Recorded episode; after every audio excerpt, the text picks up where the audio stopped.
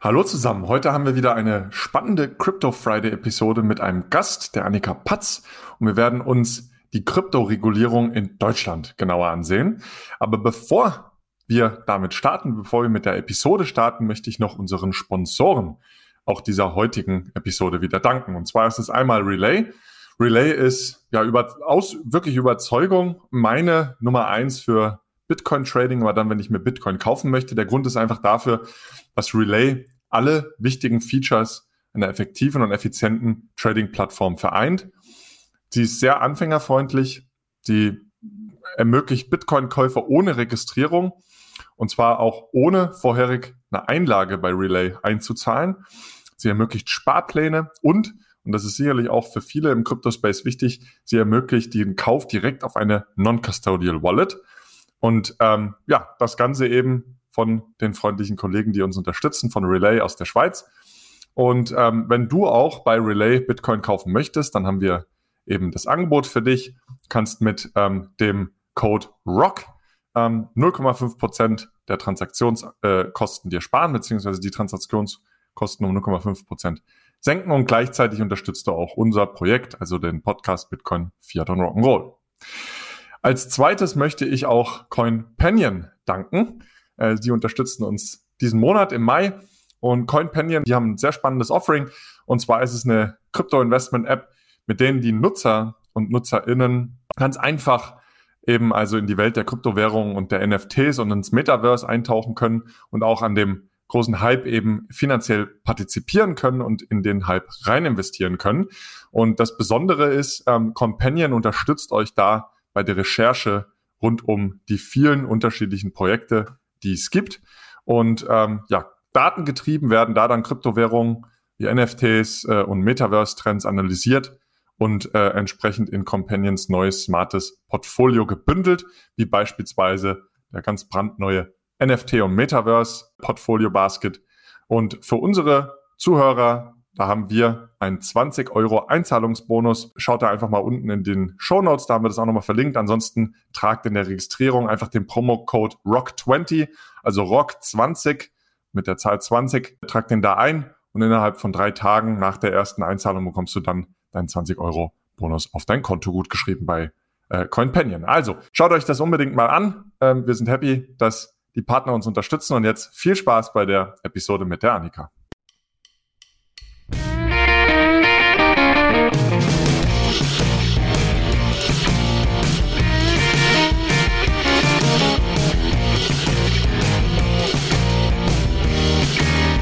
Hallo zusammen und herzlich willkommen zu einer neuen Crypto Friday Episode von Bitcoin, Fiat und Rock'n'Roll.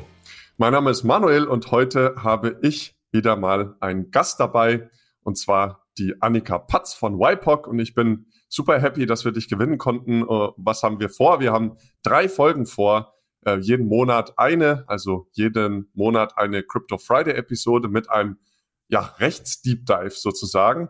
Also wie sieht die Regulierung und die Regulatorik im äh, Bereich der Kryptowerte und Kryptoassets aus. Da bin ich äh, ja total happy, dass wir dich gewinnen konnten. Annika, herzlich willkommen und stell dich doch nochmal kurz vor. Ja, hi Manuel, ich freue mich sehr dabei sein zu dürfen. Ich folge euch ja immer sehr fleißig und freue mich, dass ich jetzt auch mal selbst was beitragen kann zu eurem Podcast. Genau, kurz zu mir. Ähm, Annika, mein Name. Ich arbeite bei YPOC, einer Kanzlei, die einen starken Fokus auf Digitalisierungsunternehmen hat, also von der Seed Round bis hin dann zur Erlaubnis, wie wir es dann mit meinem Banking-Team begleiten. Also vor allem starker Fokus auf Kryptounternehmen, die im ja, Trading-Bereich und im Verwahrbereich tätig sind. Ähm, davor war ich bei Evershed Sutherland mit demselben Team. Haben wir auch äh, reichlich Mandanten aus dem Kryptobereich beraten, unter anderem eben auch Coinbase mit der ersten Krypto-Verwahrlizenz in Deutschland. Ähm, davor war ich bei der Börse Stuttgart Digital Exchange Inhouse als Rechtsanwältin tätig. Habe dort also den Handelsplatz aus dem Hause der Börse Stuttgart für Kryptowerte betreut. Und genau davor bin ich mal als Rechtsanwältin gestartet und habe jetzt wieder den Weg zurückgefunden in die Anwaltschaft. Ja, genau. Spannend auf jeden Fall. Du hast äh, einige äh, spannende äh, äh, ja, Stops in deinem Lebenslauf schon gehabt. Also super happy, dass du uns heute hilfst, äh, ein bisschen Licht ins Dunkle zu bringen.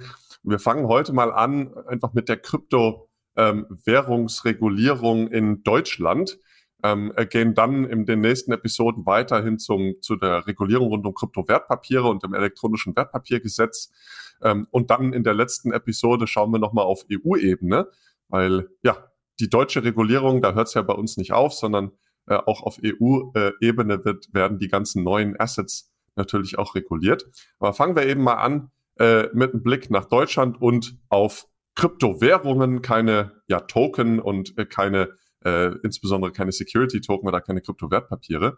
Und da finde ich total spannend in Deutschland, dass man hier für den äh, äh, ja, allgemein gebräuchlichen Namen Kryptowährung eigentlich einen, einen anderen Namen gewählt hat. Und man hat das Ganze unter Kryptowerten reguliert.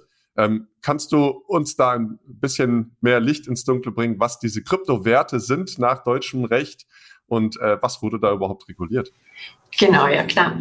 Äh, genau, grundsätzlich erstmal Kryptowerte, wie du sagst, ist ja irgendwie nochmal ein anderer Begriff als Kryptowährung. Letztendlich soll ein Kryptowert aber auch eine Kryptowährung erfassen. Also Kryptowährung, was meinen wir damit? Klassisch Bitcoin, namensgebend für euren Podcast oder auch Ether, Litecoin, you name it, äh, die Tausenden, die es mittlerweile gibt, auch Native Coins von Blockchains, ähm, kann ich nicht mehr alle aufzählen. Genau, die werden erfasst vom Begriff des Kryptowertes. Ähm, einmal vielleicht, was hat sich der Gesetzgeber ausgedacht oder woher kommt auch der Begriff Kryptowert oder auch Digital Asset oder digitale Währung.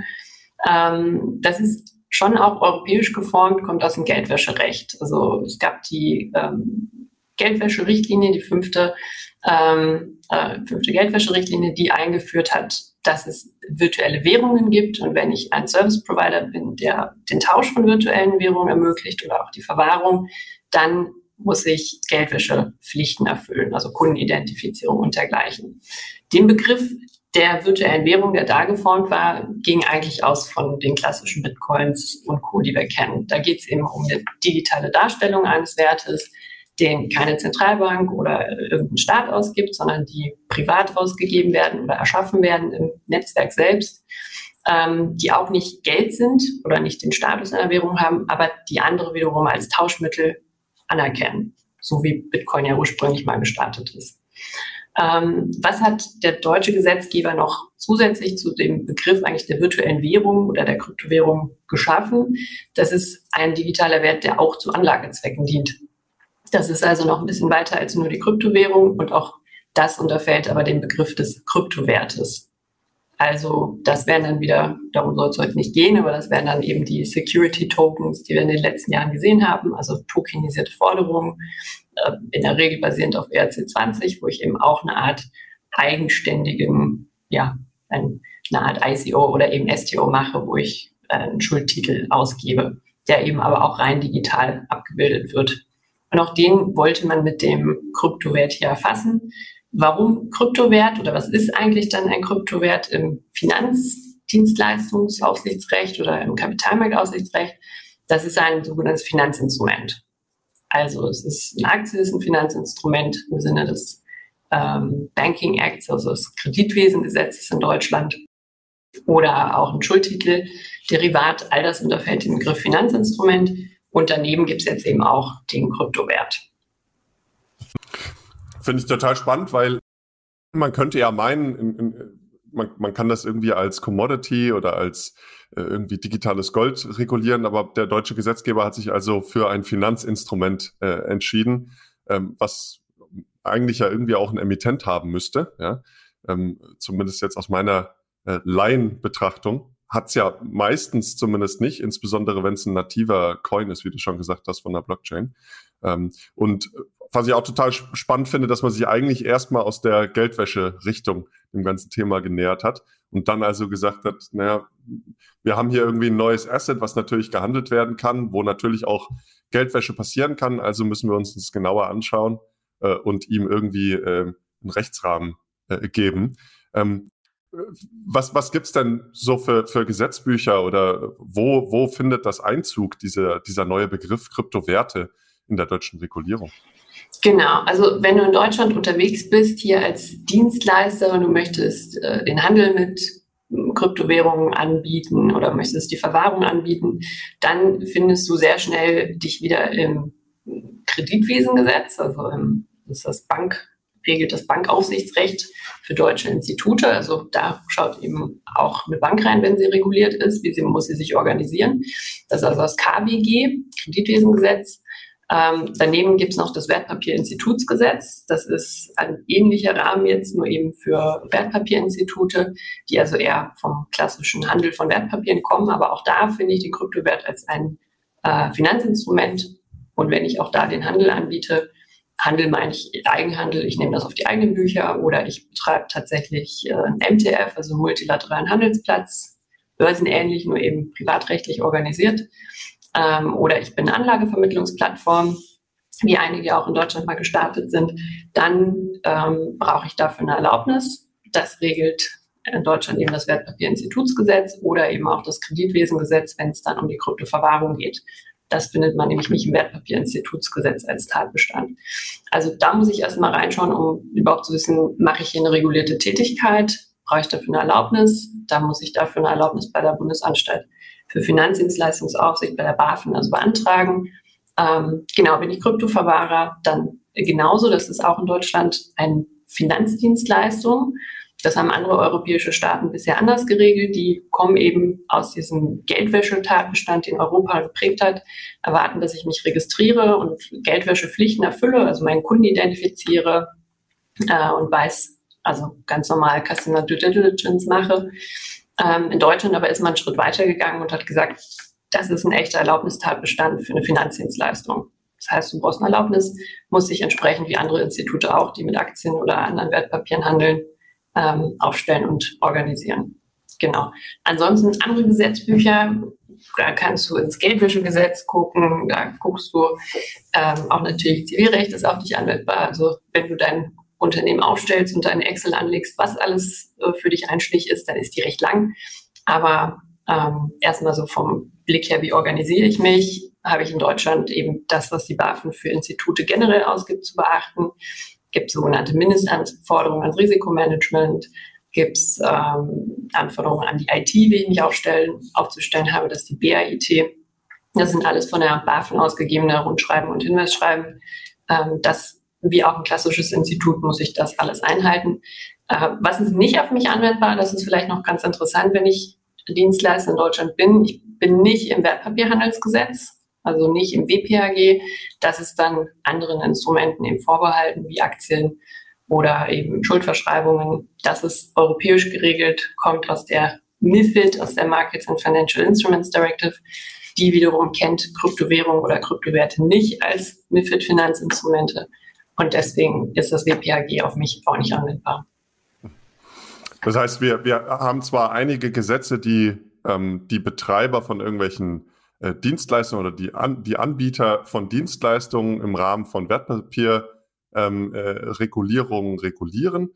Aber der Grundgedanke ist also nicht, dass es ein, ein Wertpapier ist, also nicht MIFID relevant ist, ähm, äh, sondern ja, äh, auf EU-Ebene kommt ja dann die Mika-Regulierung, die wir uns, glaube ich, in der letzten äh, Episode in ja, genau. im, im, dritten Monat anschauen.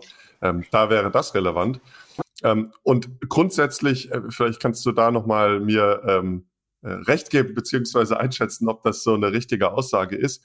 Grundsätzlich geht es also darum, die Betreiber von Dienstleistungen letztlich zu regulieren. Also es geht nicht äh, unbedingt darum, die Kryptowerte als neue Asset-Klasse irgendwie einzuordnen und irgendwie zu regulieren, dass man da äh, besondere ähm, äh, Dinge irgendwie berücksichtigen muss, sondern es geht vor allem eben um die Betreiber, die Dienstleistungen anbieten. Ähm, wie du schon gesagt hast, es gibt einmal die Verwahrung, ähm, die natürlich reguliert ist, wo wir ja auch schon einige Anträge ähm, äh, gesehen haben und auch schon einige bewilligte Anträge gesehen haben. Ähm, vielleicht können wir da nochmal äh, zu, zu letzten kurzen ähm, Augenmerk drauf legen. Du hast es gerade schon erwähnt. Es gibt besondere Lizenzen, ähm, vielleicht, dass wir die nochmal auflisten und kurz durchgehen. Also was ist relevant? Ähm, welche Lizenzen gibt es in Deutschland und was müssen da die Betreiber entsprechend ähm, beachten? Genau, können wir gerne machen. Ähm, also in der Regel in Deutschland, wir, schauen wir uns jetzt mal die ganzen Crypto-Exchanges an. Also Exchange nicht im Sinne von echter staatlich regulierter Börse, sondern eine Handelsplattform, über die ich Kryptowährungen kaufen kann. In der Regel in Deutschland haben die eine Eigenhandelslizenz, also das heißt, die handeln gegen das eigene Buch. Ähm, das ist somit die größte Lizenz, die ich im, oder im Handel habe, also eben nicht Wertpapierhandel, aber im Handel habe, ähm, decken sich in der Regel dann wieder bei anderen Exchanges ein, kaufen das dort an, also weil jetzt nicht alle in Deutschland bisher zugelassen sind oder Deutschland als ihren Standort gewählt haben. Ähm, daneben bin ich auch oft ein Finanzkommissionär, das heißt, ähm, ich gebe die Preise, die ich bekomme, an meine Kunden weiter, trete aber im eigenen Namen an anderen Handelsplätzen auf als Dienstleister und mache das aber für Rechnung meines Kunden. So, das sind die Lizenzen, an die ich in der Regel denke. Eine bloße Anlagevermittlung, dass ich also meinen Kunden an einen anderen Handelsplatz bringe, das dürfte in der Regel nicht ausreichen.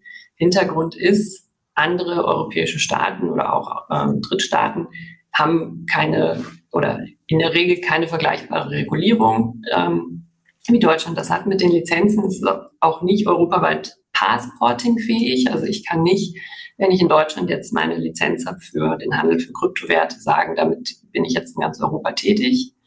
Ähm, oder auch wenn ich in Frankreich registriert bin oder eine kleine Erlaubnis habe, geht das auch nicht, dass ich einfach einen deutschen Markteintritt mache und hier aktiv werbe und mich anbiete, sondern das ist im Moment alles noch europäisch sehr zerstückelt. Jedes Mitgliedsland macht das anders, ähm, wie sie das regeln und regulieren. Und das soll Mika dann ja mal ändern. Da sprechen wir dann in der dritten Episode zu. Genau. Ähm, neben der Verwahrung, äh, Quatsch, neben dem Handel brauche ich auch noch eine Lizenz für die Kryptoverwahrung. Das ist eben auch ein eigener Tatbestand. Manche machen das auch mit bereits regulierten Kryptoverwahrern dann zusammen. Also, dass ich mich zusammentue. So macht Stuttgart das. Sie hat für ihre Unternehmen den, äh, die Blocknox als Kryptoverwahrer, der das für verschiedene Unternehmen aus der Gruppe dann übernimmt. Das kann ich auch machen. Ähm, genau, aber grundsätzlich muss ich wissen, wenn ich für jemanden Speicher, Bitcoin, also oder Private Keys, die dazugehören oder eine Speicherinfrastruktur aufgebaut habe, dass der Kunde nur über mich Zugang zu seinem Bitcoin und Co. bekommt, dann brauche ich dafür eben eine Lizenz für die Kryptoverwahrung.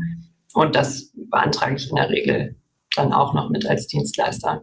Die meisten bauen jetzt natürlich nicht originär eine eigene Tech-Infrastruktur auf, um Kryptoverwahrer zu sein, sondern arbeiten dann auch mit Tech-Anbietern zusammen, an die dann Teile ausgelagert werden. Da kennen wir auch einige in Deutschland, die sich ja. gut aufgestellt haben. Und, siehst du das als Vorteil oder als Nachteil, dass wir hier in Deutschland wirklich, äh, muss man ja wirklich sagen, schon ein recht ausgefeiltes ähm, äh, um, und umfassendes regulatorisches Rahmenwerk haben? Ich meine, interessanterweise vor ein paar Wochen gab es ja so eine Studie, äh, dass Deutschland irgendwie als äh, kryptofreundlichste Nation der Welt gilt. Ähm, und mit unterschiedlichsten Gründen, aber ich denke, häufig hört man ja auch, dass der ähm, klare regulatorische Rechtsrahmen also ein Riesenvorteil ist. Allerdings, wie du schon gerade gesagt hast, in Europa sind, äh, ist das nicht passportfähig, äh, die deutsche Regulierung. Äh, siehst du das als Vorteil oder als Nachteil? Also ich glaube, äh, auch jetzt so in der Rückschau, äh, wie sich der Markt jetzt entwickelt hat in Deutschland und auch in Europa, glaube ich eigentlich schon, dass es eher ein Standortvorteil ist, zu sagen, wir haben ein Framework, das braucht ihr, um euer Geschäft betreiben zu können. So, dann, dann weiß ich sozusagen, was ich habe.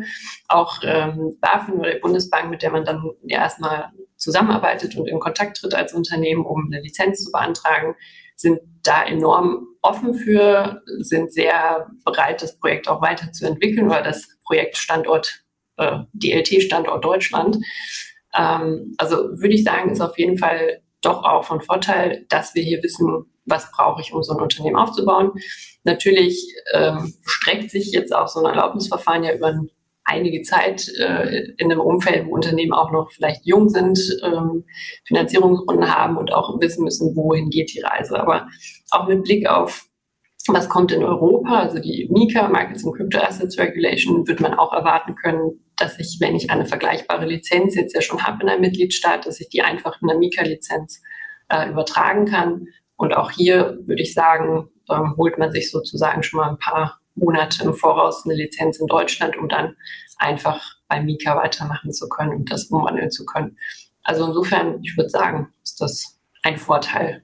Ja, also man hat durchaus Vorteile, wenn man den deutschen äh, Prozess schon mal durchlaufen ist. Wahrscheinlich wird sich da auch äh, dran orientiert, hoffentlich in dem Gesetzgebungsprozess auf EU-Ebene. Äh, können wir dann nochmal in ein paar Wochen diskutieren.